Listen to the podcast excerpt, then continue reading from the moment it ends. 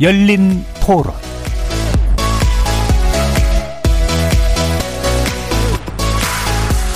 안녕하십니까. KBS 열린 토론 정준희입니다. 그렇게 잘 가꾸는 숲인데 그걸 한 번에 그냥 소실하는 것에 대해서는 안타깝죠. 거기 마른 낙엽이 계속 쌓여 있고 또 날씨가 건조해지고 뭐 광합봄인지 아니면 자연발화인지는 사실관계는 확인해 봐야 될 것 같고요. 광합이라면 그거는 뭐 범죄겠죠. 충청도에서도 산불 일어나고 지방 쪽에는 안 그래도 인구 밀집도가 좀 떨어지니까 쉽게 초기 진압을 못 하는 것 같아요. 담배꽁초 이런 작은 것들로 좀 커진다고 들었거든요. 무관심한 것 같아요. 산불에 대해서 너무 크게 생각을 안 하다 보니까 이게 크게 번져가지고 이렇게 대형 산불이 나버리면 뭔가 제가 노력한 것들이 약간 물거품되는 느낌이라 막을 수 있을 것 같은데 좀 안타깝고 사실 이거 다시 그거를 제거를 하는데 드는 비용도 그렇고 시간적인 부분에서 단순히 나무만 불탄 게 아니라 거기 뭐 토양도 그렇고 다 문제가 생기는데 한 10년, 20년 더 걸릴 것 같아요. 이거는. 산불을 진압하는 그런 체계는 잘 돼 있는 것 같은데 야간에 뭐 헬리콥터도 이제 못 뜨는 경우도 있고 그런 부분들이 조금 미진하지 않나? 근데 개인적으로는 좀 자연적인 현상이 좀 더 크지 않나? 뭐 생태계 문제도 좀 있을 것 같고 나무나 숲이 없으니까 비 오면은 홍수나 그게 좀 많겠죠 아무래도. 거리에서 만나본 시민들의 목소리 어떻게 들으셨습니까? 오늘 KBS 열린 토론의 주제는 산불입니다. 지난달 초 강원 강릉과 울진 삼척 일대에서 열흘 기간이나 지속된 산불. 갖은 노력 끝에 진화에 성공한 지 한 달 정도 지났습니다. 당시 산불은 축구장 2만 3천 개에 달하는 면적, 서울의 3분의 1에 가까운 지역을 잿더미로 만들었다고 하는데요. 국내 산불 중 최장기관, 최대 피해 규모로 기록되고 있습니다. 게다가 우리가 최근 경험하고 있듯 이런 대형 산불은 더 자주, 더 크게 일어날 수 있습니다. 기후변화의 영향으로 대기는 갈수록 건조해지고 강수량도 적어져서 계절마다 가뭄 소식까지 이어지고 있는 상황이기 때문이죠. 여기에 강한 바람까지 더해지면 산불이 대형화되고 장기화될 수 있는 조건이 갖춰지게 되는 셈입니다. 국내 산불이 자주 크게 일어나는 데에는 이런 기후 환경적 요인 외에도 다른 요인이 있다고 하는데요. 산림을 이루고 있는 나무의 종류, 즉 수종이 산불에 취약한 침엽수 위주로 이루어져 있다는 점, 그리고 우리나라 특성에 맞는 방제시설 부족도 문제라고 합니다. 하지만 또 이런 요인은 제대로 대책만 세운다면 그나마 산불 대응화를 막을 수 있는 방법을 찾을 수도 있겠죠. 오늘 KBS 열린 토론에서는 환경 생태, 조경, 소방 방제 전문가 세 분 모시고 대형화되는 산불의 실태와 원인 그리고 대책을 다방면에서 살펴보도록 하겠습니다. KBS 열린 토론은 여러분이 주인공입니다. 문자로 참여하실 분은 9730으로 의견 남겨주십시오. 단문은 50원, 장문은 100원의 정보 이용료가 붙습니다. KBS 모바일 콩 그리고 유튜브를 통해서는 무료로 참여하실 수 있고요. 모바일 콩을 통해서는 보이는 라디오로도 만나실 수 있습니다. 시민 논객 여러분의 뜨거운 참여 기다리겠습니다. KBS 열린 토론 지금부터 출발합니다. 살아 있습니다. 토론이 살아 있습니다. 살아있는 토론, KBS 열린 토론. 토론은 라디오가 진짜입니다. 진짜 토론, KBS 열린 토론.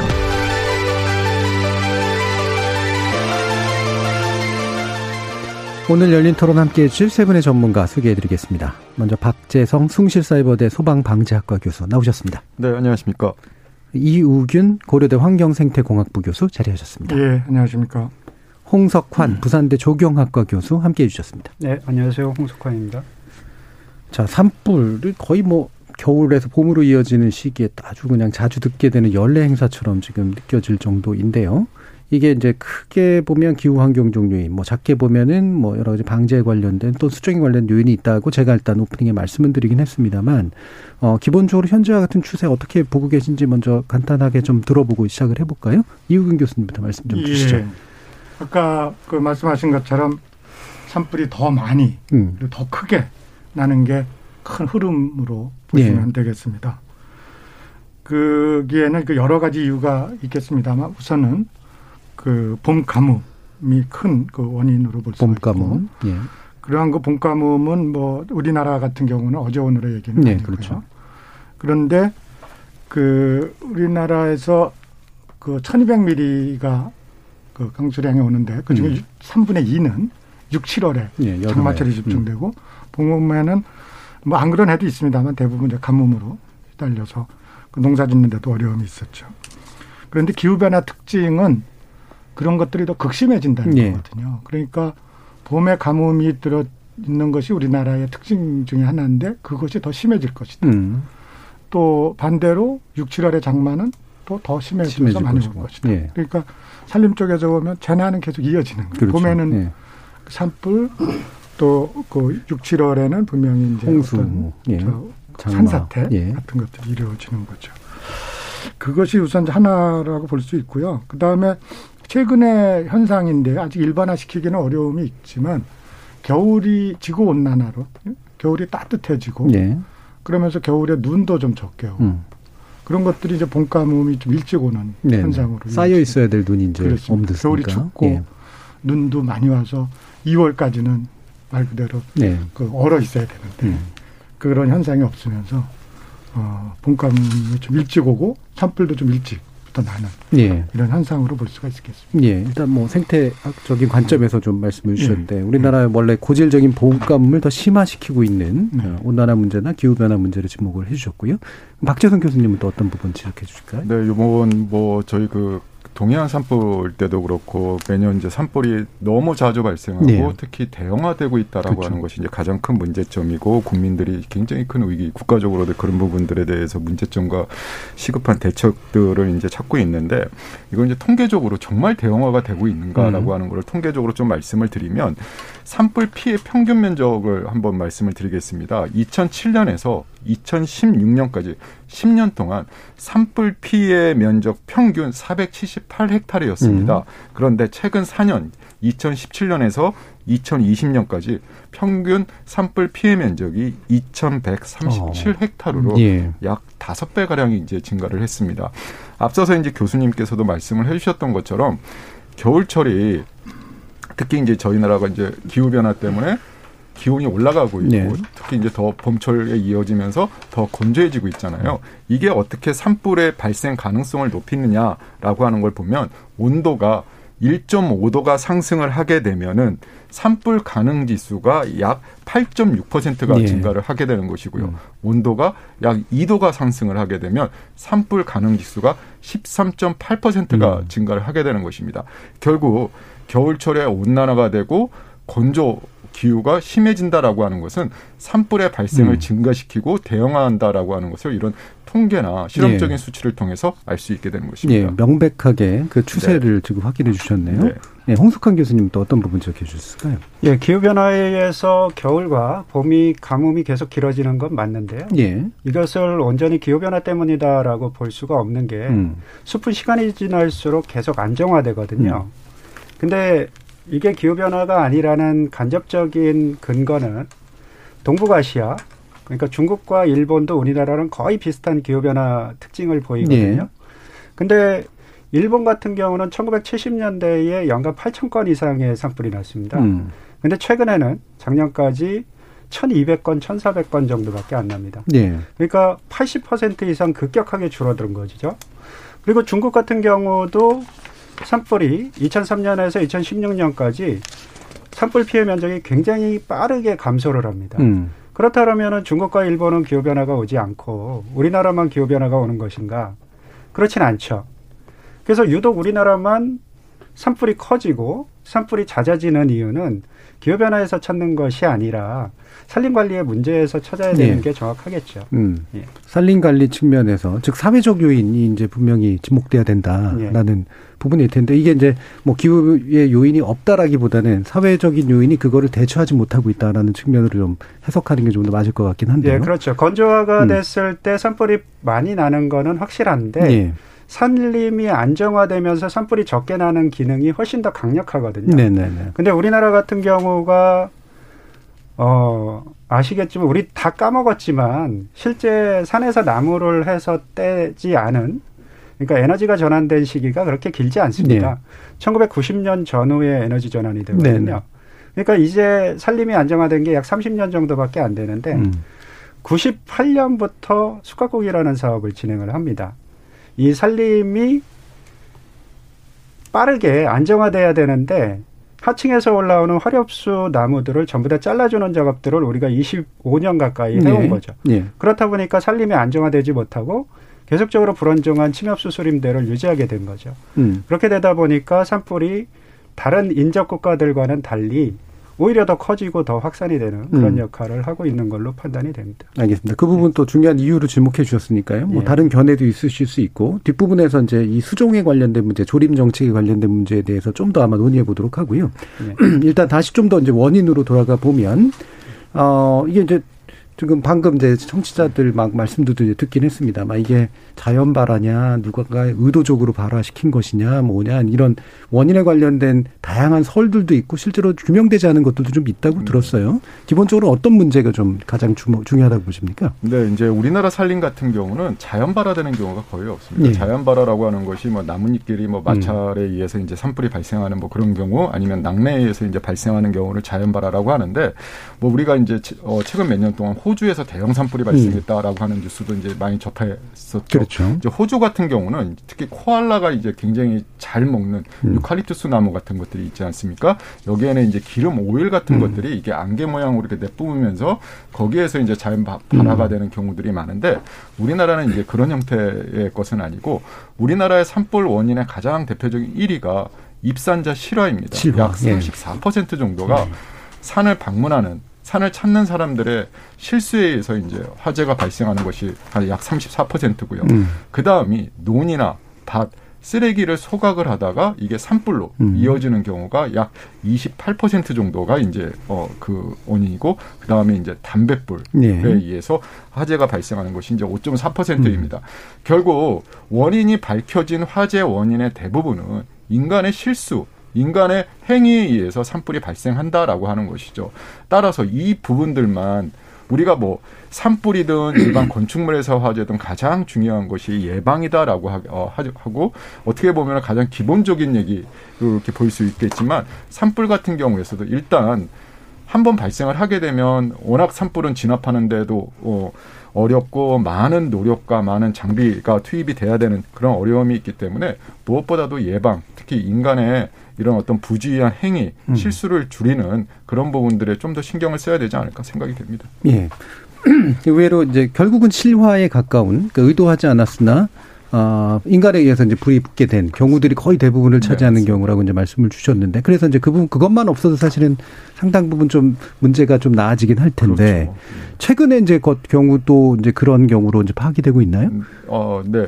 요번에 이제 그 울진 삼척 산불 같은 경우도 예. 보게 되면 산불의 원인이 무엇이냐라고 했었을 때 최초에 이제 그 산불이 어, 최초 발화된 지점에서 차량이 이제 네 대가 지나가고 예. 어, 지나갔고 특히 이제 도로변 배수로 근처에서 이제 화재가 시작이 됐다라고 해가 지고 초기에 이 네 대의 차량 중에 한 대에서 담배꽁초를 버려서 거기서 화재가 발생한 것이 아니냐라고 하는 것이 원인으로 이제 생각이 돼서 추정이 됐었죠.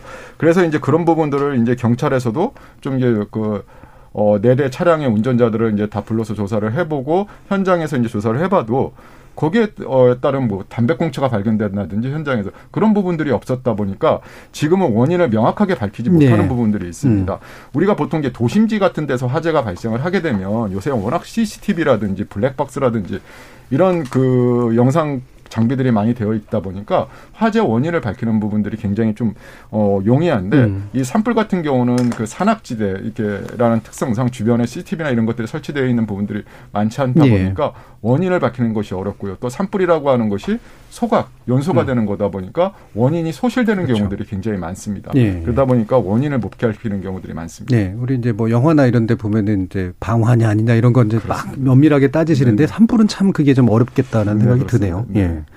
그러면 이제 이런 것이 이제 우리가 이제 사람의 요인에 의해서 발생된 이 산불들 굉장히 안타까운데 게다가 일단 한번 불이 붙으면 이제 끄기가 어렵다는 거 이 부분도 이제 되게 중요한데 바로 이제 바람의 요인들이 크고 특히 동해안 쪽에 이제 그런 부분들이 굉장히 심하지 않습니까? 이유경 교수님 좀 설명 좀 해주시죠. 뭐 저희가 많은 얘기가 나왔지만 예. 이제 봄에 뭐 우리나라에서 이제 봄에 가물면서도 그 바람이 많은 건 뭐 다 아는 사실이고요. 예. 근데 강원도 지역에서는 그 바람이 이제 강하고 음. 또 변화, 풍향의 변화도 아주 그, 그 굉장히 작고, 변화 예. 무쌍하다라는 거잖아요. 그것 때문에 이제 산불의 발생을 크게 할 수도 있다는 음. 건데요. 근데 이제 저는 이런 시각으로 보고 싶습니다. 이제 기후 변화 관련돼서 우리가 보통 이제 취약성이라는 걸 평가하는데 예. 그러면 이제 그 얼마나 노출돼 있는가, 극심한가. 그러니까 이상 기후 음. 극심한 거고요. 바람도 그렇고. 그러면 또 얼마나 민감한가. 그럼 예를 들면 소나무가 예. 좀 민감하다 음. 이런 건데.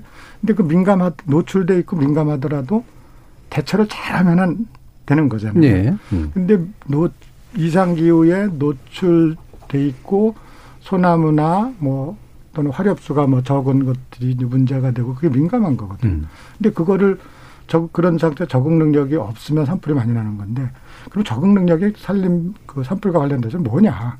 이제 그게 이제 뭐 숲가꾸기냐 아니면 네. 자연적으로 두는 거냐 이런 그렇죠. 이제 논쟁이 있을 수는 있겠죠. 네, 네. 그런데 네. 분명한 거는 노출돼 있고 민감한 거는 우리가 바꿀 게 어려운데 음. 그 적응 능력은 바꿀 수 있잖아요. 네. 그래서 그 적응 능력을 어떻게 바꿀 것인가가 우리가 지금 잘 고민을 해봐야 될것 네. 같습니다. 그러니까 물론 당연히 실화를 줄이고 그다음에 음. 기후 환경 변화도 되도록이면 늦추거나 이제 못하게 하고 하지만 이제 바람 부는 건 어쩔 수 없긴 합니다만 네. 그렇죠. 그런 통제할 수 없는 요인과 통제할 수 있는 요인을 잘 구별해서 통제할 수 있는 요인을 이제 명확하게 좀 어, 노력하는 것이 필요할 것 같은데 음.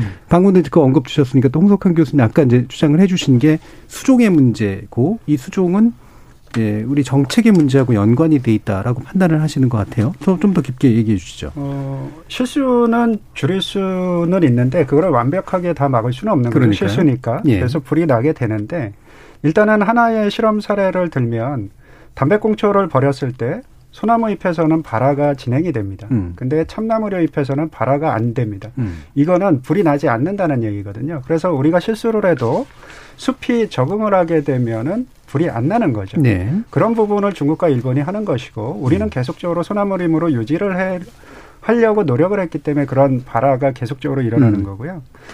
그 다음에 이제 이번 울진 산불에서 요거는 추가적인 얘기인데 울진 산불에서 바람이 강풍 때문에 불을 못 껐다 하는 것은 본격적으로 다시 짚어봐야 될 필요가 있습니다. 예. 그때 3월 4일 날 울진 최대 풍속이 4.5m/s였습니다.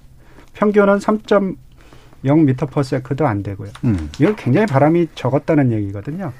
그리고 3시간 동안 동해안까지 바람만 방향에 의해서 동해안까지 전부 다 탔는데 그 다음 9일은 바람 방향과 전혀 반대되는 방향으로 탔어요. 예. 그러니까 바람이 많이 불어서 산불이 확산됐다라는 얘기는 전혀 맞지 않죠. 음. 그래서 다시 한번 짚어볼 필요가 있고요. 오히려 바람 방향과 반대로 산불이 남에도 불구하고 끄지 못했다는 거. 이 부분이 소나무림 유지한 그 영향 때문이라는 것을 반증하는 것이죠. 예. 그러면 핵심적으로는 바람 방향과 무관한 곳에서 어, 불이 더 커지고 번진 거는 그 수종이 그쪽에 소나무 위주로 좀 돼 있기 때문이었다 이렇게 보시는 건가요? 예, 소나무림 같은 경우는 산불이 나게 되면 가서 끌 수가 없을 정도로 강력합니다. 예. 그래서 풍진이나 이런 것도 있고 예, 사람이 음. 들어가질 못합니다. 아예. 예. 음. 그러니까 헬기가 가서도 못 끄고요. 사람이 들어가서 끌 수도 없습니다. 음. 그런 환경을 우리가 동해안에서 계속적으로 만들어 왔기 때문에 이것은 안정화를 시켜서 적응을 하게끔 만들어야 되는데 우리는 계속적으로 반대 방향으로 숲을 갖고 온 거죠. 예, 예. 어떠세요, 박재성 교수님 이 부분 지적이? 네, 교수님께서 정확하게 음. 말씀을 해주셨는데 예. 우리가 이제 그 소나무와 같은 이제 침엽수린 특히 소나무 같은 음. 경우는 이제 송진이라고 하는 휘발성 물질이 있지 않습니까? 네. 이것이 이제 굉장히 불을 붙기도 쉽게 하고 한번 불이 붙게 되면은 굉장히 강한 열을 내는데 보통 우리가 이제 화렵수에서 불의 강한 수종의 대표적인 게 이제 참나무다라고 음. 이제 얘기를 할 수가 있는데 소, 소나무하고 참나무하고 열 방, 방출량 얼마나 강한 열을 내느냐 우리가 이제 보통 이걸 화재의 색이 화재의 크기다라고 얘기를 하는데 보통 소나무가 참나무보다 1.8배 8배 정도의 네. 그 강한 열 방출량을 갖고 있고요. 또한 그 산림과학연구원에서 침엽수하고 화렵수를 놓고 화염 똑같은 조건 하에서 화염 지속 시간을 이렇게 실험을 해봤었습니다. 침엽수림이 약 57.3초가 되고요. 화렵수가 약 23초. 그러니까 음. 즉 침엽수가 화렵수보다 약 2.5배 정도의 화염 지속 시간을 갖고 있다라고 하는 것이죠. 예. 이거는 이제 침엽수림 자체가 그 수목 자체가 화재에 굉장히 취약하다라고 이제 그런 것을 이제 보여주는 음. 것이고 좀 전에 교수님이 말씀하셨던 것처럼 산불이라는 것이 바람이라는 것이 굉장히 그 결정적인 영향을 미치긴 합니다. 그러니까 음. 꼭 그것만에 의해서 좌우가 되는 것이 아니라 이 수종에 의해서 예. 산불의 진행 방향이나 확산 방향, 확산 속도가 굉장히 큰 영향을 갖고 있다라고 하는 것을 어, 알 수 있게 되는 것이죠. 예, 이런 수종에 관련된 문제, 교수님 또 어떤 입장이세요? 예, 음. 소나무가 그 산불에 더 잘 타고 더 많이 이제 번질 수 예. 있다는 거는 뭐 사실이고요. 그런데 이제 소나무를 우리가 이렇게 정말 애써서 그렇게 계속 그 키워왔는가 네. 또는 그 자연적으로 그것이 이렇게 번졌는가도 한번 봐야 되고요. 음. 근데 이제 보통 그 소나무는 소위 얘기해서 건조하고 좀 땅이 안 좋은 데서도 잘 살아남거든요. 그렇죠. 이제 그런 상태에서 보통 우리나라 같은 경우는 능선이라든지 음, 음. 뭐 이런 부위에 이렇게 자연적으로 퍼져 있습니다. 이제 그런 것들이 에 이제 그 화재에 좀 더 잘 탈 수 있는 건데 그러면 그렇게 자연적으로 번지는 것을 우리가 또 소나 그 다른 측면에서 그 다른 수종으로 바꿀 수 있는 건 통제가 가능하냐 건지 예. 또 이런 것도 한번 고려를 해봐야 되고요. 음. 또 하나는 그 우리나라 산림은 사유림이 약 67%입니다. 예. 그 사유 산주가 원하는 경우가 있거든요. 음. 음. 뭐 소, 송이 채취라든지 그렇죠. 등에서. 음. 근데 그거를 우리가 강제할 수 있는가? 음. 현실성의 문제도 예. 있고. 예. 그 제가 그 우리나라에서 숯가국이라는 걸 약한 1년에 25만 헥타. 음. 그 조림은 약한 2만 헥타밖에 안 합니다. 예, 예. 그 중에서 소나무 조림한 걸 보니까 약 5천 음. 헥타 2020년 자료로 음. 그렇게 많이 심는 건 아니거든요. 예. 그런데 그 전체적으로 우리나라의 수종 구성이 침엽수, 화력수 이렇게 있는데 에, 우리가 복구한 지 이제 50년 됐거든요. 굉장히 예. 성공적 복구라 그럽니다.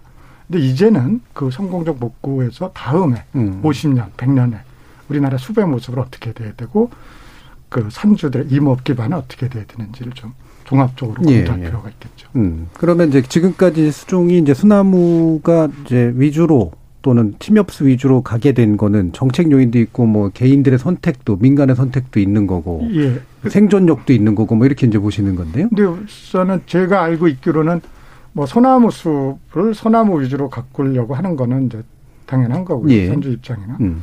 근데 예를 들면 참나무류 숲이 있는데 또 참나무 숲으로 또 갖고 가거든요. 네네. 근데 그것이 그 자연현상을 역행해서는 안 되는 것이고 음. 그런데 그것들이 너무 그 필지 단위로 쪼개져 있어서 네. 그거를 우리가 원하는 형식으로 그 좀 경관 단위 또는 음. 유역 단위로 이어지게 하는 것이 아, 산림 관리상 좀 어려움이 있다고. 예. 어, 어떠세요, 홍석근 교수님? 어, 이 부분 조금 수정이 필요한데요. 음. 사유지라서 소나무림으로 유지하는 걸 막을 수 없었다 이런 얘기가 아니고요. 그 소나무림 유지하는 비용을 전부 다 국비로 그러니까 세금으로 됩니다. 네. 국비와 지방비로 음. 100% 세금으로 유지할 관리하는데 어떻게 이것이 사유지라서 어쩔 수 없었다 이렇게 얘기하는 건 안 되고요. 음. 그 다음에 추가적으로 왜 소나무림이 이렇게 많느냐 그런 부분들에 대한 연구들은 많이 됐습니다. 어, 관련 연구를 조금 말씀을 드리면 산림과학원에서 연구한 건데 예. 2009년부터 2013년까지 동해안 일대, 백두대간 일대의 강원도 일대에서 소나무림 면적이 단 4년 동안 10%가 감소합니다. 그렇다는 것은 화렵수림이 그만큼 자리를 차지했다는 거거든요. 예. 그만큼 빠르게 진행이 되는 거거든요. 음. 그리고 나서 2000년도에 산림과학원 역시 그런 보고서를 내는데요. 동해안 일대의 소나무 숲이 울창해져서 화렵수림이 자리를 차지한다. 그래서 이제 송이를 못 단다. 그러니까 화렵수를 다 잘라줘야 된다. 예. 이 작업을 산림청을 통해서 국가시책으로 확산시킨 확산시켰다 이런 보고서가 있습니다. 예. 그렇다는 것은 이미 2000년에 20년 전에 동해안 일대의 소나무 숲은 비옥화돼서 척박지에서 자라는 소나무를 대체할 화렵수들이 대부분 자랄 수 있었다라고 얘기를 하는 거예요. 예. 그것을 20년 이상 막아온 게 산림청의 정부 시책인 거죠. 예, 의도적으로 잘라냈다. 그렇죠. 지금도 계속 자르고 음. 있습니다. 예, 활력 활력수 쪽을. 예. 그럼 그 이유는 뭡니까? 어, 우리나라는 희한하게 나무를 자르는 작업을 굉장히 많이 하는데 네. 30년 동안 소나무림이 죽어간다라는 프레임을 짰어요. 많이 그랬죠. 사실 네. 저도 그렇게 이미지로 갖고 있거든요. 근데 네. 참나무의 한자는 참 진짜거든요. 음. 참나무의 역할도 또 굉장히 커요. 네. 그러면 만약에 그 프레임을 참나무가 돌아온다 이렇게 했으면 음, 음. 자를 이유가 하나도 없었죠. 예. 근데 계속적으로 잘라야 사업이 되고 사업비가 만들어지고 이런 거 아닌가 저는 그렇게밖에 추정을 할 수가 없습니다. 예. 그러니까 소나무를 좀 더 원하는 어떤 뭐 개인들도 있고 뭐 송이 문제라든가 이런 거. 소나무에 대한 이미지가 사실 우리나라에서는 상당히 좋게 좀 돼 있는 측면도 있고. 왜 저는 이제 소나무 방제가 굉장히 어려워서 막 그 벌레 때문에 다 죽어간다. 어, 큰일 났다. 뭐 이런 얘기도 이제 많이 듣고 그랬는데 실질적으로는 자연의 그렇게 좋은 방식으로 이제 아니라 임의적으로 막은 거다 이렇게 이제 보시는 거잖아요. 교과서에서 나오는 거는요. 소나무림이 네. 기후 변화가 없어도 20에서 30년밖에 유지되지 못합니다. 네. 그러니까 자연적으로 놔뒀을 때 소나무림이 음. 유지되는 시기는 그렇게 짧죠. 음. 그 다음에 참나무류가 안정화되면서 대체를 하는 예, 거고, 예. 그 다음에는 화렵수 혼혈림으로 발달을 하는 거거든요. 음. 근데 소나무림이 그렇게 짧으니까 유지하기 위해서는 계속적으로 화렵수를 잘라주는 방법밖에 없어요. 음. 그 어, 작업을 한 거죠. 예, 박재근 교수님도 뭐 어떻게 생각하시나요? 네, 이제 제가 볼 때 이제 그. 예. 이 소나무 같은 경우가 이게 굉장히 척박한 토지에서도 이제 잘 자라고 특히 이제 강원도 일대에 이제 그 소나무가 굉장히 많은 것이 특히 이제 그 동해안 쪽에서 불어오는 방풍, 이제 강한 바람, 예. 이제 방풍 수림에 예. 이제 소나무가 적합하고 무엇보다 소나무가 연분에 이제 강한 그런 예, 예. 특징이 있다 보니까 소나무 그리고 이제 무엇보다 소나무가 굉장히 빨리 자라는 아까 이제 말씀하셨던 이제 그런 특징이 있다 보니까 이제 소나무를 이렇게 굉장히 어떻게 보면은 어그 어떤 계획이 없이 막또 이렇게 하다 보니까 네. 이제 지금 현재 이런 조림 상태까지 이제 온 부분인데 그래서 이런 부분들은 우리가 계속 이 부분들이 계속 유지가 되는 상황에서는 산불의 음. 취약성을 개선하는데 분명히 한계가 있습니다. 예. 분명히 이제 수종에 이제 소나무가 이제 상당히 차지하고 있는 부분은 네. 산불 측면에서 굉장히 안 좋은 건 확실하다. 네, 네. 이쪽 부분에 대한 어떠한 음. 부분들에 대해서 이제 개선이 같이 병행이 돼야지 뭐 장비나 인력이나 이런 예. 부분들을 갖고서 우리가 뭐 앞서서 이제 워낙 산불의 원인이 사람의 뭐 실수에 의한 사람의 행위에 의한 원인이 대부분이다 보니까 이거를 조심하면 산불을 줄일 수 있다라고 하는 그것도 이제 맞는 얘기지만 예. 그 부분에 대해서는 한계가 있다는 거죠. 일단 발생하면 대응화될 수 있는 음. 그런 어떤 어, 요인들이 고정적으로 갖고 있기 때문에 그러니까 이 부분들에 대한 것들도 빨리 좀 시급하게 고민을 네. 해봐야 될것 같습니다. 그러니까 수종 다양화, 그다음에 산의 어떤 자연스러운 교체 과정이나 안정화 과정에 이제 뭔가 맡기는 것도 되게 중요할 것 같은데, 자 이우경 교수님은 어떻게 보세요? 예, 아까 말씀드린 음. 대로 우리나라가 이제 복구를 해서 지금 예. 30년에서 40년 된 그 나무들이 이제 많이 있고, 근데 이제 그런 것들을 앞으로 50년의 수보의 모습을 가지고 어떻게 음. 또 관리해 나갈 음. 것이냐 하는 것은 어, 그 이루어져야 되고요.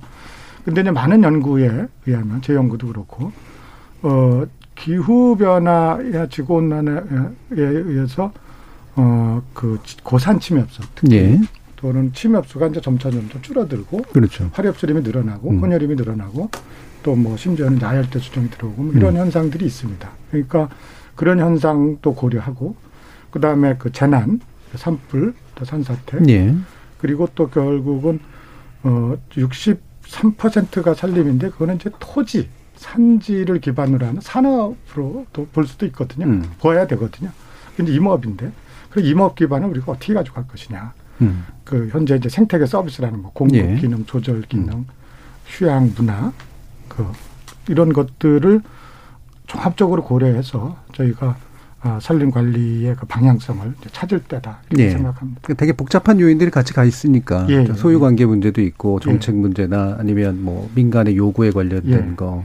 우리나라 기후 변화에 관련된 거 이런 것들은 이제 골고루 고려한 음. 그런 또 이제 새로운 정책이 좀 필요할 때가 됐다라는 음. 말씀이신 것 같은데 음. 그 부분 아마 2부에서 좀 더 자세히 예. 논의해 볼 수 있을 것 같고요.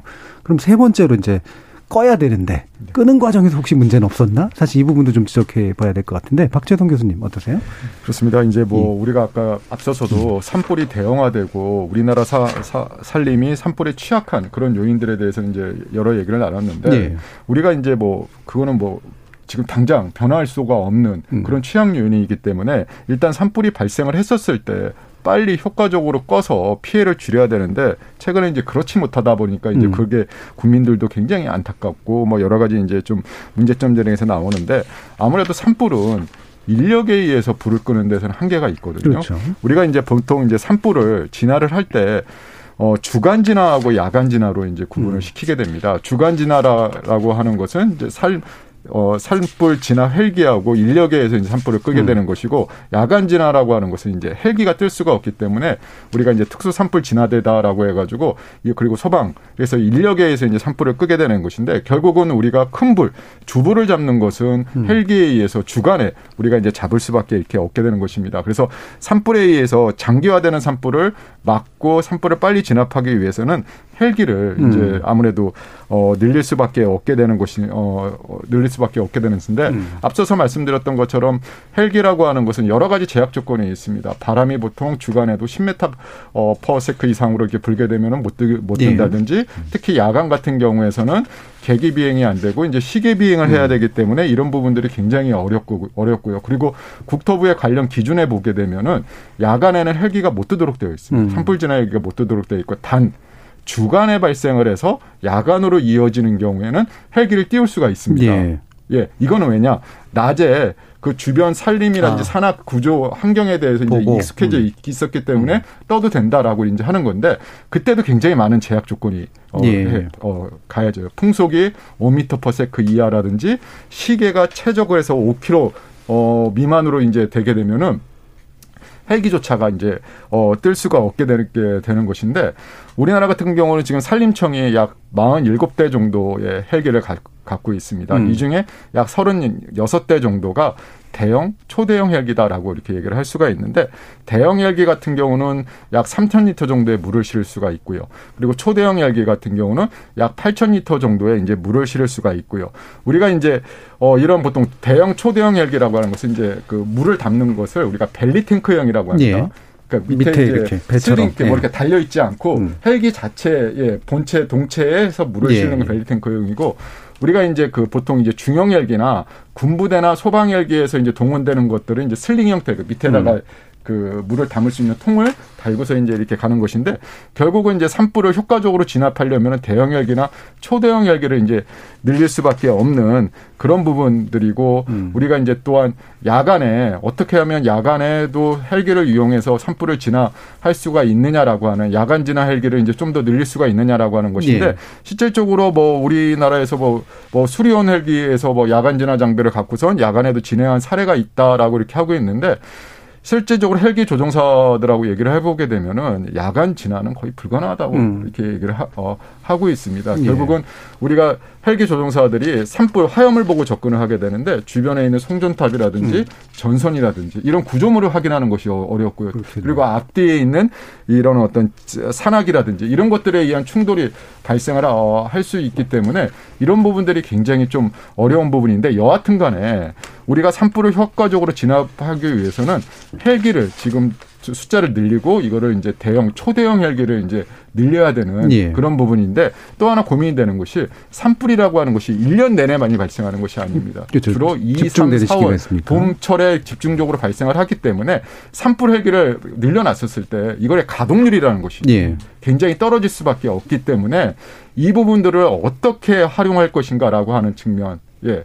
그래서 이, 제 생각에는 평상시에는 이런 부분들이 시골에서 응급 환자를 실어 음. 나누는 구급 헬기라든지 이런 소방과 같이 협업해 가지고 이렇게 운영하는 측면도 이제 기관 간의 협업 이런 측면도 어 이렇게 같이 고민을 해 보면서 헬기를 늘리는 이런 예. 부분들이 아무래도 산불의 장기화, 산불을 효과적으로 진압할 수 있는 가장 큰 어, 고민해야 될 지점이 아닌가 음, 생각이 핵심 듭니다. 지점. 그러면은 이제 그 예전에 제주도에서 그 눈, 눈이 왔을 때 어, 공항이 난리가 난 적이 있었잖아요. 네네. 그게 이제 제주도가 워낙 그 눈에 눈이 많이 오는 데가 아니니까 네. 제설 장비를 굳이 갖춰놓지 않아서 생긴 문제가 있었다라고 그렇죠. 들었는데 네네. 동일한 문제가 이 바로 산불 헬기에도 적용될 수 있겠네요. 그렇습니다. 예. 네, 이게 음. 그러니까 과연 이제 우리가 이제 내내 1년 내내 발생을 음. 하면 거기에 맞춰서 장비를 이렇게 또 구비도 하고 이렇게 할 수가 있지만 또 그런 부분 또 이게 또 지역적으로 이게 또 편차가 네. 강원도에서 굉장히 많이 발생하고 타 지역에서 이제 덜 발생한데 그렇다가 그렇다가 갑자기 덜 발생하던 지역에서 발생을 했었을 때 또 그 지자체가 갖고 있는 헬기가 부족할 수도 있는 부분들도 음. 있고 이런 부분들이 그래서 이게 참 산불 같은 경우에서는 장비를 어떻게 갖추고. 이렇게 해야 되느냐라고 하는 것들도 굉장히 좀 어렵습니다. 예, 뭐 단순하게 헬기 필요하니까 헬기 많이 하면 돼 이렇게 또할 문제가 그렇죠. 아니라서 네. 예, 홍석환 교수님. 예, 이것도 조금 우리가 좀 생각을 해봐야 되는데 예. 어떻 언제까지 헬기와 진화 장비를 확대할 것이냐, 음. 과연 어느 정도 양이 정량인 것인가 그렇죠. 이 부분에 음. 대한 게 없거든요. 있거든요. 음. 근데 제가 하나 말씀을 드리면 울진 산불이 그렇게 초대형화될 때 그 시기에 지리산에서 탐방로가 없는 곳에서 산불이 음. 났었던 적이 있습니다. 예. 아무도 모르죠. 음. 0.3 헥타르가 타고 꺼졌습니다. 음. 저절로 꺼진 거죠. 예. 그쪽은 숲가꾸기를 하지 않죠. 음. 그래서 우리는 숲이 안정화되면 산불이 적게 나는 것이죠. 음. 그래서 방제용 장비를 더 설치하는 것보다 숲을 안정화시키면 산불이 안 나게 만드는 게 훨씬 더 좋지 않습니까? 네. 그 사례를 예를 들어 보면 일본 같은 경우는 우리나라 산림 면적의 네배예요 국토 면적은 세배고 인구도 훨씬 많죠. 근데 일본이 운영하는 방제용 헬기는 77대밖에 되지 않습니다. 네. 우리나라는 이미 118대예요. 그렇다 그러면은 산림 면적 대비로 하면 무려 6배나 많은 헬기를 지금 운영하고 있어요. 네. 그럼에도 불구하고 일본은 산불이 계속적으로 줄어드는데 우리나라는 계속 늘어나고 있죠. 그래서 헬기를 더 많이 확대하고 이러는 것보다는 산림을 안정화시켜서 아예 산불이 적게 나고 산불이 확산되지 않게 만드는 게 훨씬 더 중요한 거죠. 예. 한 5년에서 10년 정도만 그런 정책을 펴게 되면 우리나라도 일본처럼 산불이 급속도로 줄어들 겁니다. 음, 그러니까 5에서 10년 정도면 대책이 좀 어느 정도 그 효과가 생긴다는 그런 말씀이시네요. 네, 굉장히 음. 빠르게 숲은 발달하거든요. 예. 그 발달하는 것을 화렵수림으로 전환이 되면 지금 완벽하게 화렵수림이 되지는 않지만 5에서 10년 정도 되면 심엽수, 화렵수, 혼혈임이 되기 때문에 예, 예, 예. 대형 산불이 날 가능성은 거의 음. 줄어들게 되죠. 음. 저는 이제 홍 교수님 말씀 듣고 아, 이제 그건 장기 대책이니까 어쨌든 단기적으로 헬기 확보는 좀 필요하지 않겠냐 이런 말씀을 드리려고 했는데 생각보다는 단기 안에도 그 수종의 어떤 일정한 안정화도 가능할 수 있다. 또 이런 언급이시기도 하네요. 이훈규 교수님 어떤 부분 지적해 줄 수 있을까요?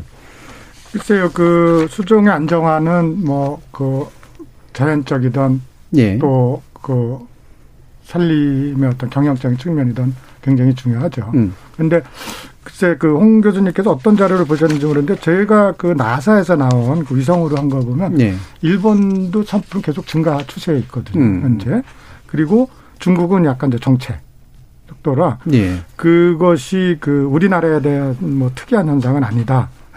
라는 것이 그 일본과 그 한국은 어떤 증가 추세가 동일하다라고 음. 저희 자료는 이제 있고요. 예. 확인해 보실 필요가 있고요. 음. 그래서 아까도 계속 말씀드렸습니다만 어, 그 우리나라 수업이 이제 50년 됐기 때문에 그것을 앞으로 어떻게 가져갈 것인데 그거는 예. 굉장히 복잡합니다. 그러니까 안정화라는 측면에서 보면 자연적으로 둬야 된다라고 음. 볼 수가 있는데 또는 뭐 화렵수로 위주로 갖고 야 된다고 보는데 우리나라에서의 그 전국을 보면 수종 분포대 영역이 있거든요. 네. 기후대, 환경, 그다음에 지형. 근데 그거를 잘 맞춰서 또 산주들의 어떤 그 입장도 고려하고 또 지역 주민의 음. 어떤 그 입장도 고려해서 전체적으로 한번 그, 그, 그 계획을 할 필요가 네. 있죠. 이것도 이 얘기 말씀 들으니까 이제 코로나19 대책이 생각이 나네요. 코로나19 대책을 제일 잘하려면 완전히 폐지, 그, 폐쇄하는 게 제일 난데, 예, 그렇다고 이제 소상공인은 또 살아야 되기 때문에 생기는 음. 그런 문제들, 이런 음. 것들이 좀 복합적으로 얽혀서 음. 상당히 정책적인 문제가 되고 있는 것 같습니다. 음. 자, 일단 원인과 여러 가지 이제 기본적인 좀 대책에 관련된 아이디어들은 좀 들어봤고요. 저희 박의주 문자 캐스터 불러서 지금까지 들어온 청취자 문자 들어보고 가겠습니다. 지금까지 청취자 여러분이 보내주신 문자들 소개합니다. 6200님, 날씨가 좋아지면서 산행 다니는 사람이 많아지는 계절입니다. 산불은 인재가 대부분입니다. 산에 있는 사람은 작은 불씨 하나도 조심해야 합니다. 담배나 불장난은 과태료뿐 아니라 산불에 불씨를 제공한 사람에게는 처벌을 강화해야 합니다. 0333님, 우리나라는 산림 밀도가 너무 높아 나무는 건강하지 않으면서 낙엽만 많아 화재 시 대형 화재 화재로 이어진다고 생각합니다. 나무 종류를 다양화하면서도 심은 나무를 잘 관리해야 하지 않을까요? 3857님, 우리나라는 국토 70%가 산지이고 높은 지대가 많다 보니 불이 나면 심각해집니다. 그런데 노후화된 산불 진화 장비들이 많고 이를 관리할 인력도 적은 것이 문제입니다. 장비 첨단화와 인력 강화가 중요합니다. 9196님, 법을 강화해서 산불 방화범은 강력히 처벌해야 합니다. 특히 봄철 논두렁 태울 시기에는 단속이 더 강화돼야 한다고 봅니다.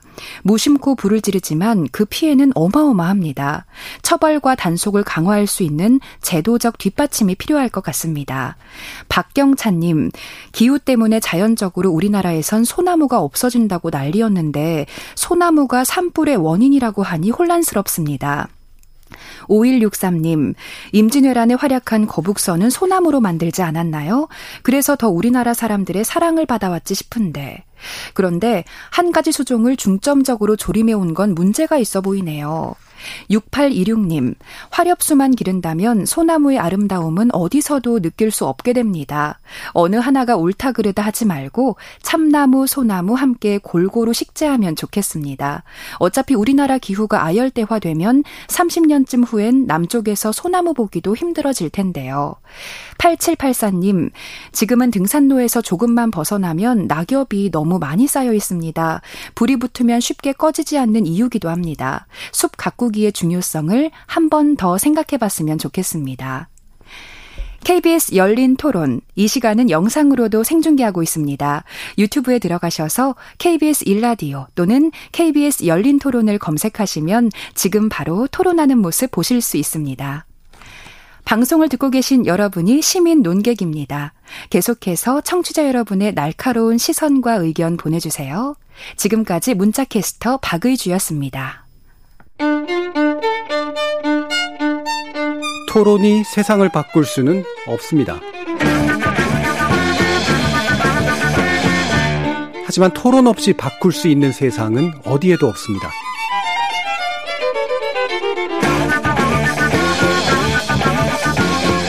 세상의 선한 변화를 갈망하는 당신. 정답이 아니라 질문의 힘을 믿는 당신. 우리 KBS 열린 토론에서 만납시다.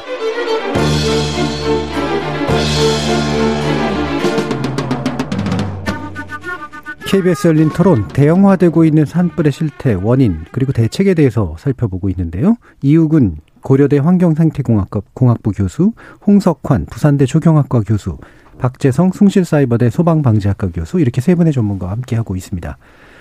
자, 1부에서 어느 정도 이제 원인과 실태를 좀 짚어봤고요. 어, 간단히 좀 나왔던 대책을 좀 더 구체적으로 논의해보는 시간 2부에서 가질 텐데, 어, 산불이 이제 워낙 크고 또 대형화되고 자주 일어나게 되니까 당연히 정부 대책이나 공공 대책들이 좀 나오고 있긴 합니다.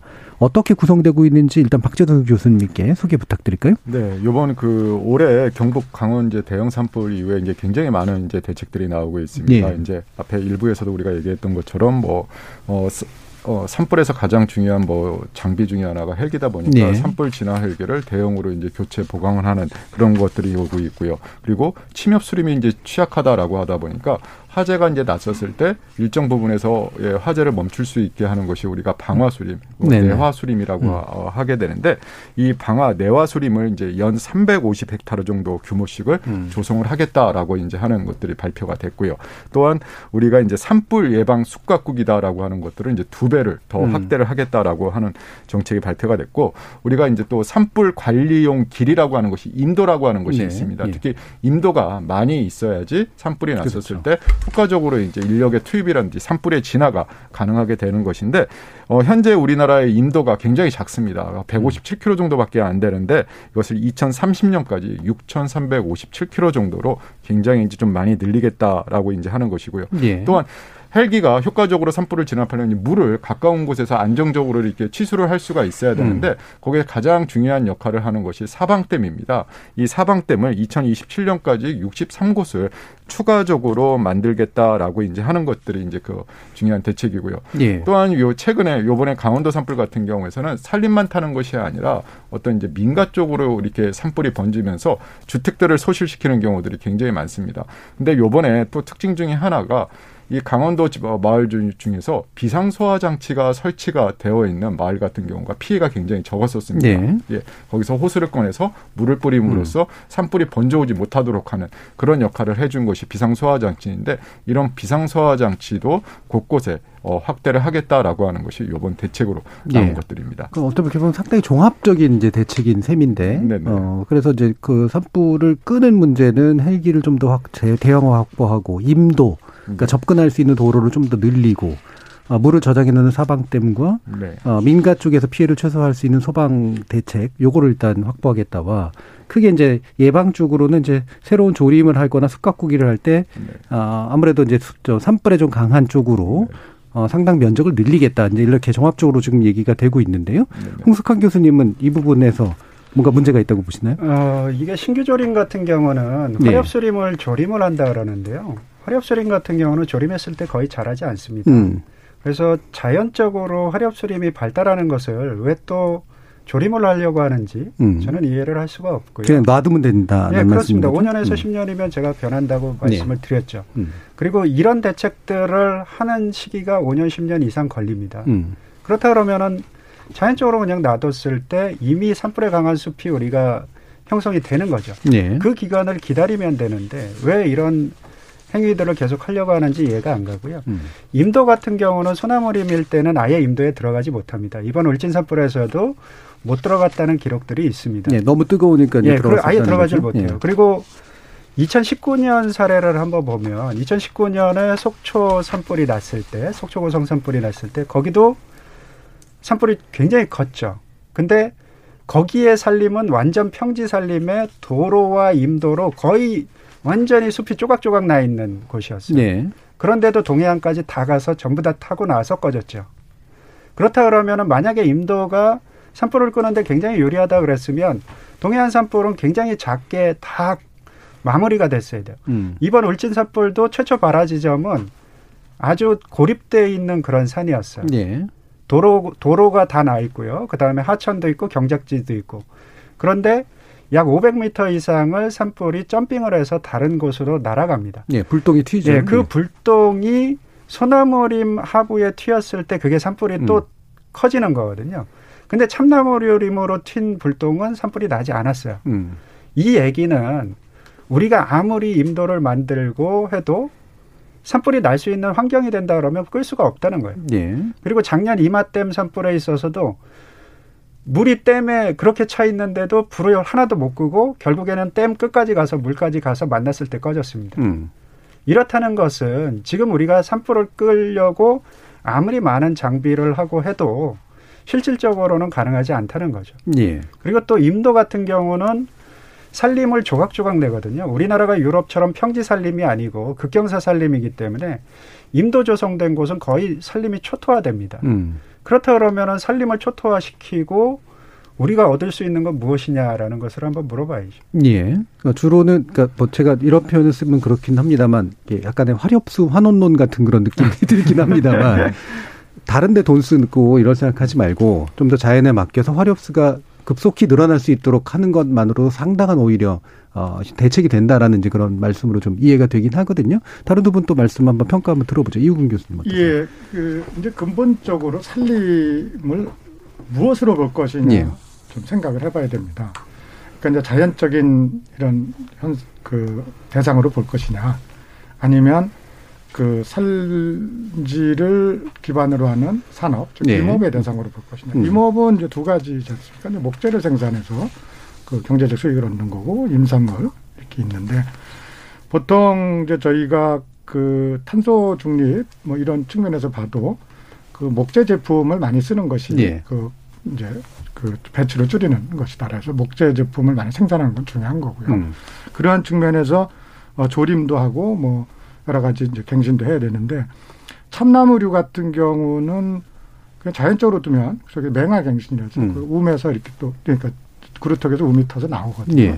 근데 그런 것들은 다 컸을 때 안을 켜보면 그 안이 비어 있거나 목재가 되게 어렵다는 거죠. 목재 가치로는 음. 별로 없다고 지금 그 얘기가 되고 있고 또 그것이 삼차림으로 이어지는 거에서 예. 문제가 있고 그러니까 작은 나무는 많은데 그 별로 쓸모가 없는 뭐 이렇게 네. 되는 것이죠.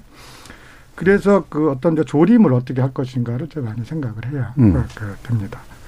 그리고 이제 그러한 것들을 그 어떤 재난하고도 연결시켜서 할 때는 그 좀 더 그 예방 활동으로 이어지게 하고 음. 그 예방 활동이 궁극적으로는 산림 관리하고도 연계가 되는 이런 네. 그 축으로 좀 봐야 될 것 같습니다. 알겠습니다. 저는 박재선 교수님은 또 이 부분이 전공 분야시니까 뭐 아까 대책은 쭉 설명해 주시긴 네네. 했지만 또 전문가로서 견해가 있으실 거 아니에요?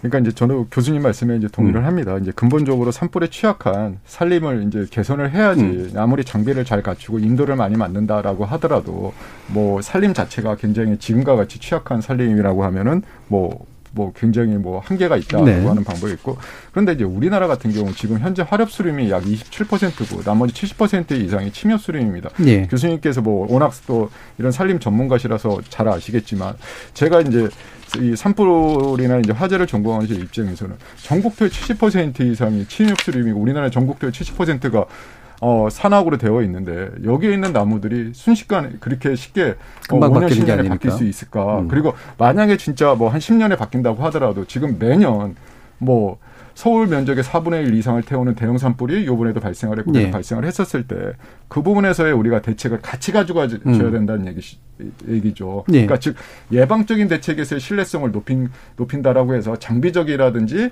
이런 부분들에 대해서의 신뢰성을 답보 상태로 두면 안 되는 음. 것이고 그 부분들도 같이 올라가 줌으로써 어 전체적으로 예방, 대비, 대응에서의 그런 어떤 신뢰를 높여줌으로써의 음. 피해를 최소화시키고 일단 불이 한번 발생을 했었을 때도 발 초기에 바로 끌 수 있는 그런 어떤 태세를 갖춰야 될 필요가 있지 않을까 그렇죠. 전공이나 전문 분야 또는 이제 당장 어떤 부분에 우선순위를 줄 거냐에 따라서 네. 조금씩은 견해가 다를 수도 있는 네네, 거고 그렇습니다. 뭐 그러니까 이제 토론을 하는 건데 오늘 네. 서주현 님께서 오늘 내용 매우 흥미롭네요. 집 뒤에 숲이 있어서 산불 걱정 많이 하는데 관심 있는 얘기라 귀에 쏙쏙 들어옵니다라는 그런 말씀도 주셨습니다. 상당히 전문적인 내용이긴 합니다만 또한 상당히 관심이 갈 수 있는 그런 내용이라서 의미가 굉장히 있어 보이는데요.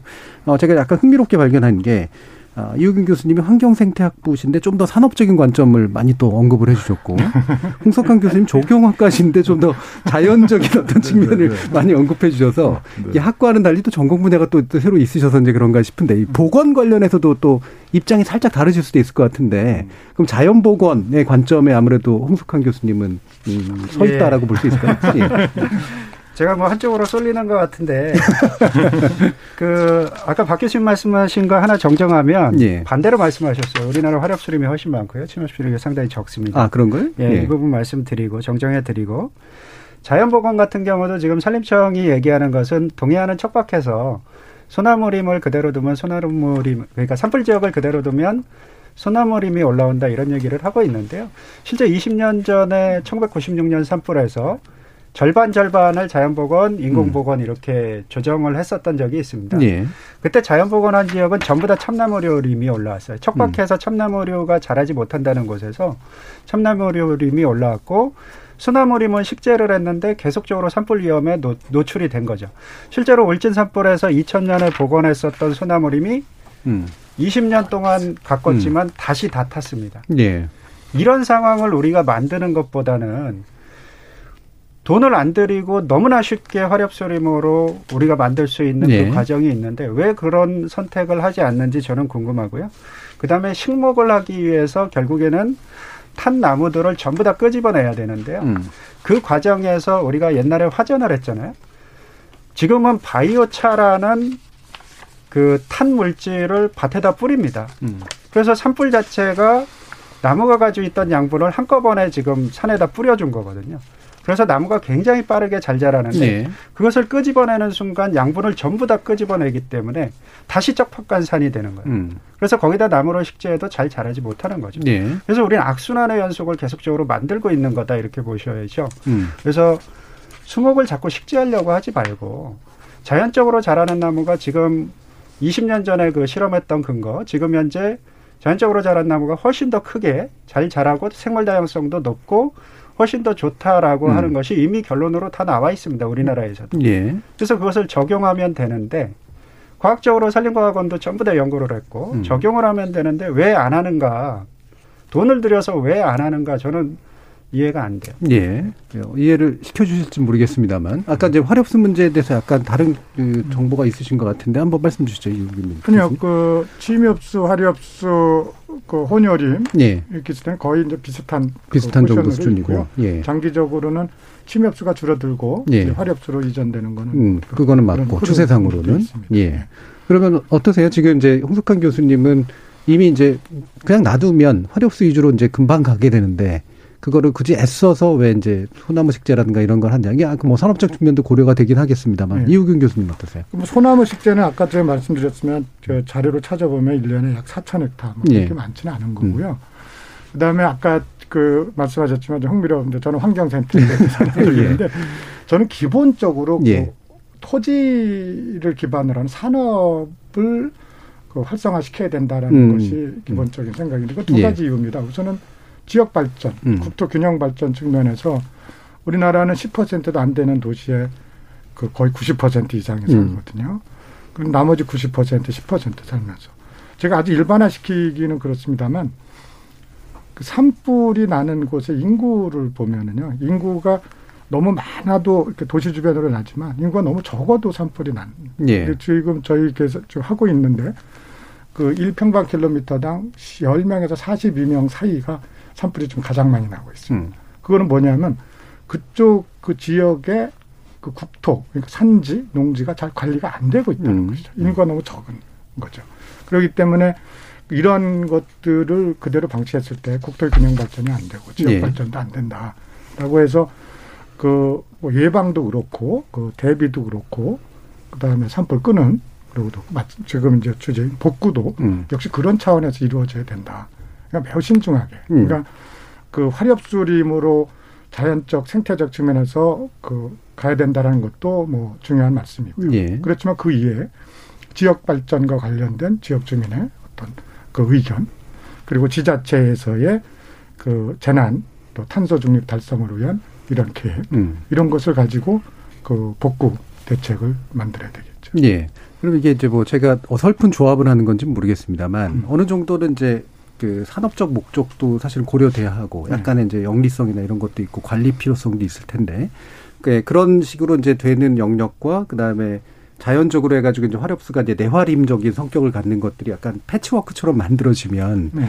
상대적으로 이제 산불의 위험도 좀 줄이면서 산업적인 목적도 좀 달성하는 이런 이제 디, 그랜드 디자인이 가능한가 네. 이런 궁금증이 좀 있거든요. 예, 제가 예. 좀더 말씀드리면 그래서 저는 그 지금 산불 산사태 재난 관리 그다음에 여러 가지 그 환경 관리 측면을 그 기술적으로는 유역 또는 음. 그 경관 단위 좀 넓은 면적에서 네네. 이루어져야 되고 행정적으로는 기초 지자체 음. 단위로 그것이 이루어진다면 그 현실적으로 그러한 그 아까 말씀 패치 그런 예. 형태가 가능하지 않을까. 음. 그 예를 들면 하나의 유역, 하나의 경관과 연계돼 있는 그 안에 있는 마을들의 공동체, 지역 예. 공동체에서도 어떤 활동을 하고 그리고 그것을 지원해주는 지자체의 그 행정 체계가 만들어지고 음. 그리고 거기에를 소유하고 있는 산주들도 그러한 공동체와 지자체의 노력에 동의하고 동참하고 뭐 예. 이런 예. 형태로 가면은 좀 더 그 현실적 있는 대안들이 나오지 않을까 예, 생각합니다. 예, 예. 홍석환 교수님.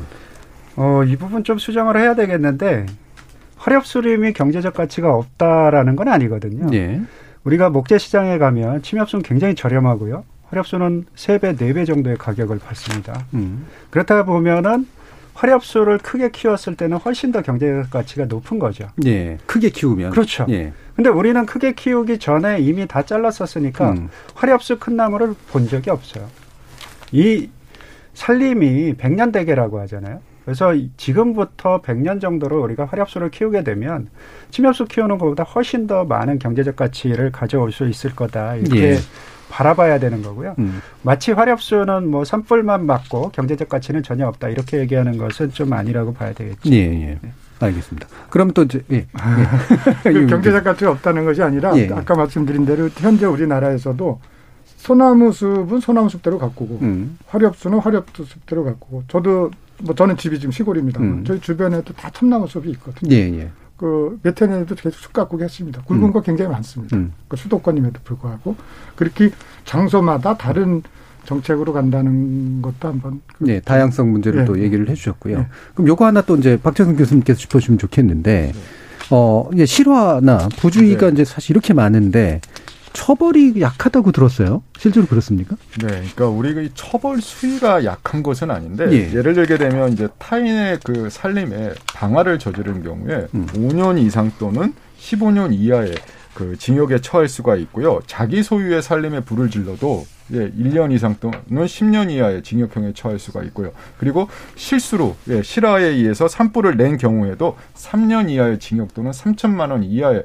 벌금형에 처할 수 있습니다. 음. 이 처벌 수위가 약한 수위는 아닌데. 실질적으로 이것이 어떻게 처벌이 되고 있느냐라고 하는 것을 보게 되면 2017년에서 2021년까지 최근 5년간 통계를 보게 되면 징역형에 처해진 것이 2.1%밖에 안 예. 되고요. 벌금형에 처해진 것이 약 20%밖에 안 됩니다. 음. 그리고 이 벌금형에 처해진 사람들 같은 경우도 벌금의 규모가 약 184만 7천 원 정도밖에 음. 되지 않고 있고요. 나머지는 이제 뭐 기소유예라든지 이런 이제 처벌을 이제 받게 되는데 앞서 말씀드렸던 것처럼 처벌을 할 수 있는 그런 수위에 비해서 이 어, 굉장히 그러니까 어떤 어, 산불이 사회 경제적으로 미친 피해 규모나 이런 것들에 비해서 굉장히 약하다는 것이죠. 그렇죠. 결국은 이게 음. 검찰이나 어, 법원에 갔었을 때 좀 온종주의에 의해 가지고 이 처벌 수위가 약하게 되다 보니까 물론 이제 뭐 처벌이 능사는 아니지만 네, 네. 이렇게 처벌이 약하다 보니까 이런 어떤 사회적인 경각심 이런 부분들이 약간 느슨해질 수도 있는 부분들이 있습니다. 음, 아무래도 실제로 그렇게 될 것 같아요. 이게 뭐 네. 일부러 한 것도 아닌 것 같다라든가 사정 참작도 되고 음, 이제 네. 또 약간 뭐 노인분들도 이렇게 촐로라든가 그렇죠. 이런 분들에 네. 대해서 막 가혹한 네. 처벌하기도 네, 어렵고 그렇습니다. 이런 게 작동할 것 같은데 이게 이제 피해를 남기는 것에 비해서 보면 처벌이 미약하다. 이게 이제 사회적 약간 불공정의 문제를 또 고- 고민하게 만들긴 하는데 참 복잡한 문제긴 합니다. 이 부분 홍석환 교수님 어떻게 생각하시나요? 어, 이 부분 저도 잘 모르겠는데 예. 저는 좀 다른 얘기를 한번 해보면 예. 똑같이 담배불 실수를 했어요. 그러면 행위에 대한 실수는 똑같잖아요. 네. 근데 결과가 내가 담배불을 버렸는데 그게 소나무 숲 잎이었어요. 산불이 나서 굉장히 대형 산불로 음. 퍼졌는데 내가 참나무 숲에 담배불을 버렸어요. 예. 산불이 안 났어요. 예. 이 행위를 저 사람은 너무나 심각하게 벌을 줘야 되고 음. 저 사람은 허렵수림해 버린 사람은 벌을 안 주고 음, 예. 이거 형평성이 맞는지 저는 그런 부분도 좀 따져봐야 되지 않을까 그래서 그 일단은 우리가 국민이 실수는 할 수 있다 그런 예. 전제를 하고 물론 방화에 대한 처벌은 굉장히 강력하게 할 필요가 있죠. 방안은 그렇고. 근데 실수는 할 수 있기 때문에 이 실수를 국가가 긍정적인 정책으로 이 실수가 큰 화제가 되지 않도록 줄여주는 거는 국가의 역할이라고 생각을 합니다. 그래서 예.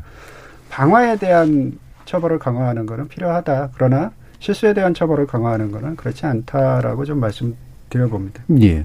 그럼 또 한 가지 이제 그 이우균 교수님께 그럼 여쭤볼 건데, 어, 이게 이제 아까 뭐 이제 여러 가지 댐에 관련된 얘기도 나왔습니다. 환경운동가들의 주장인 것 같은데, 빗물 저장 시설을 곳곳에 만드는 것이 환경적으로도 좋고, 산불에 활용하는 것도 괜찮다 라는 이제 그런 주장에 대해서는 어떻게 판단하시나요? 예, 그뭐 근본적으로 뭐 그러한 것들을 되면 좋겠죠. 예. 근데 그래서 아까 그 박 교수님도 말씀하신 우리나라 곳곳에 그 사방댐이 있고요. 음. 그런데 그것이 거기 이렇게 가두는 물이 과연 물이 찰 것이냐. 음. 또 찼다 하더라도 헬기로 그거를 뜰수 있을 것이냐. 뜰수 있을 그렇죠. 정도가 될 산불이 것이냐. 나면, 근데 예. 뭐 소교와 사방댐이라 저는 그렇게까지 될 것 같지는 않고요. 혹시라도 뭐 호수 음. 이렇게 해서 지상 진화에는 쓸 수 있을지 모르겠습니다. 음. 그리고 또 하나는 제가 하도 답답해서 엊그저께 산을 올라가 봤는데 정말 건조합니다.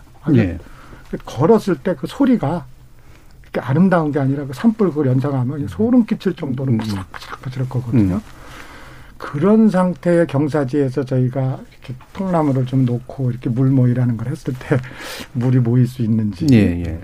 음, 그런 것은 좀 기술적으로 한번 봐야 될것 예. 같습니다. 바람직하긴 하지만 현실성은 사실 그렇게 높지 못하다라고 보시는. 그 아마 계곡이나 이런 예. 주변에서는 좀 북향 계곡 뭐 이런 음. 데될수 있지만 그 남향의 높은 능선 이런 데서는 어. 음. 어떠세요, 저, 박? 저는 예. 예. 예, 이게 물모이라는 것은 사막지대에서 영어로 하면 워러 하비스팅, 그러니까 음. 사막지 평지에서 물을 좀 저장했었던 그런 기능을 하는 건데요. 아, 이 부분도 또 되돌이가 될지 모르겠는데, 우리가 숲이 건조하지 않으면 산불이 안 나잖아요. 근데 숲가꾸기라는 사업을 하게 되면, 이건 산림과학원의 연구 결과인데, 여름철에 피크 유출량이, 폭우가 왔을 때 피크 유출량이 무려 15배가 증가합니다. 그 유출량요? 예, 그러니까 음. 최대 유출량이 예. 15배가 증가한다는 것은 비가 왔을 때 산이 물을 머금지 못하고 전부 다 내려보낸다는 내보낸다. 얘기죠. 예. 그러니까 홍수가 나는 거고요. 음. 갈수기에도 피크 유출량이 3월, 4월에 20배에서 무려 150배 가까이 증가를 합니다. 음. 그러니까 비가 왔을 때 최대한 숲속에 물을 머금는 게 아까 뭐 물모이도 마찬가지고 똑같은 거죠. 숲을 습하게 만들어줘야 되는 거. 예. 근데 갈수기에도 비가 조금이라도 오면 무려 20배, 30배가 나 많은 물을 산, 숲 밖으로 내보내니까 숲이 건조화되는 것이죠. 음. 그래서 산불 방지 숲가꾸기 이런 것들이 굉장히 심각하게 숲을 건조화시키거든요. 음. 그렇다 보니까 불이 나게 되면 더 크게 날 수밖에 없는 거죠. 그러니까 이번 부, 이런 부분에 대한 것들을 우리가 면밀히 살펴보고 숲이 습하게 유지되고 안정화될 수 있도록 만들어주는 게 가장 중요한데 그거를 계속 역행하면서 산불을 크게 만드는 거 아닌가 이런 판단이 예. 되는 거죠. 오히려 이제 산이 또 숲이 물을 가두어둘 수 있는 최대한의 방안들을 이제 더 고민하는 것이 예. 필요한데 오히려 현재 대책은 약간 역행하는 측면들이 있다. 자, 뭐, 이, 뭐, 물모이 같은 건 아니겠습니다만. 자, 박재준 교수님은 또 어떤 빈 구석을 좀 짚어주실 수 있을까요? 글쎄요, 뭐, 지금 뭐, 아까 이제 환경 단체들이 음. 말한 뭐 그런 대체들도 아주 이제 부분적으로 이렇게 뭐 하는 것에서의 예.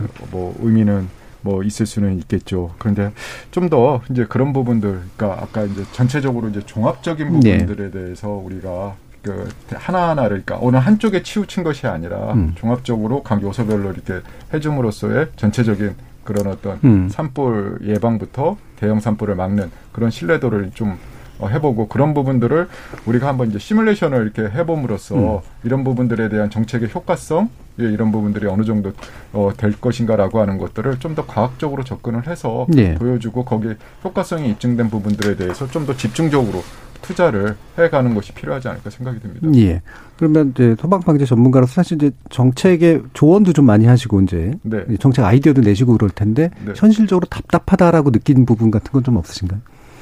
어, 제가 이제 그 여러 가지를 음. 이렇게 봤었을 때, 그니까 이제 앞서서 이제 그 음. 우리가 산불 진화 헬기 뭐 이런 얘기 말씀을 드렸잖아요. 예. 그러니까 교수님도 이제 아까 이제 요번에 울진 그 동해안 산불을 보면서 이제 그 어떤 문제점들에 대해서 말씀을 하셨는데 우리가 산불 그 진화 헬기를 통한 훈련을 할 때 보면은 음. 헬기들이 보통 한 대로 가지 않습니다. 네. 보통 편대 비행을 하죠. 예, 이제 대형 보통 우리가 대형 헬기 같은 경우는 물을 뿌렸을 때 이 방수 길이가 약 한 70m 정도가 되고 초대형 헬기 같은 경우는 120, 130m 정도가 됩니다. 그러니까 산불이 워낙 크고 화선을 효과적으로 진압하기 위해서는 헬기들이 한 대가 가는 음. 것이 아니라 편대, 두 세, 세 대, 네 대가 이렇게 가서 동시에 물을 뿌림으로써 효과적으로 화재를 진압할 수가 있어야 되는데 이번 산불 같은 경우에도 보게 되면 그런 부분들이 조금 없었던 그런 음. 부분들. 그러니까 즉 산불 진화 헬기를 통한 전술이라든지, 그러니까 즉 장비적인 보관뿐만 아니라 네네. 이런 부분들에 대해서의 어떤 전술적인 부분들에 대해서의 음. 문제점은 없었는지 그리고 우리가 이제 산불을 진화하고 났었을 때 피해 규모에만 집착하는 것이 아니라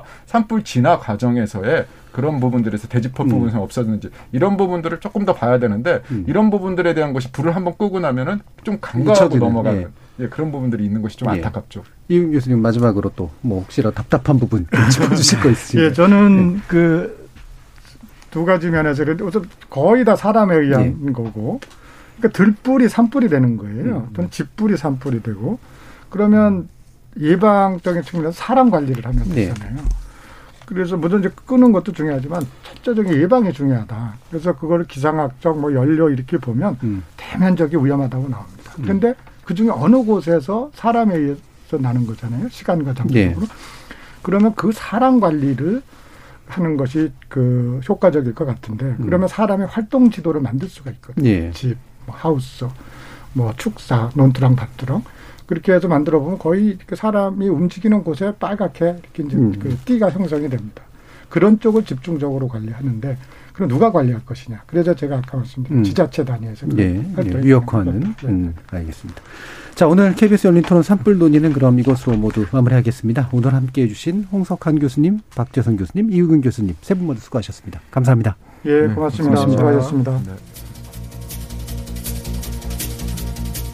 나라 곳곳이 민둥산만 가득하던 시절을 기억하시는 분들은 지난 반세기 동안 우리나라가 얼마나 눈물겨운 노력으로 이 정도 울창해진 산을 갖게 되었는지 잘 아실 겁니다. 그러다 보니 산불 소식을 듣고 구석구석 큰 흉터가 남은 산을 보는 마음은 참으로 쓰라릴 텐데요. 게다가 그 숲과 함께 사라진 안타까운 생명이나 그걸 되살리기 위해 들어가야 할 오랜 시간을 생각하면 시쳇말로 복장이 터질 일이죠. 하지만 분노는 잠시 거두고 이제는 우리 국토의 산을 최적화할 방안에 대해서 더 깊이 있게 고민할 때인가 아닌가 싶습니다. 지금까지 KBS 열린 토론 정준이었습니다.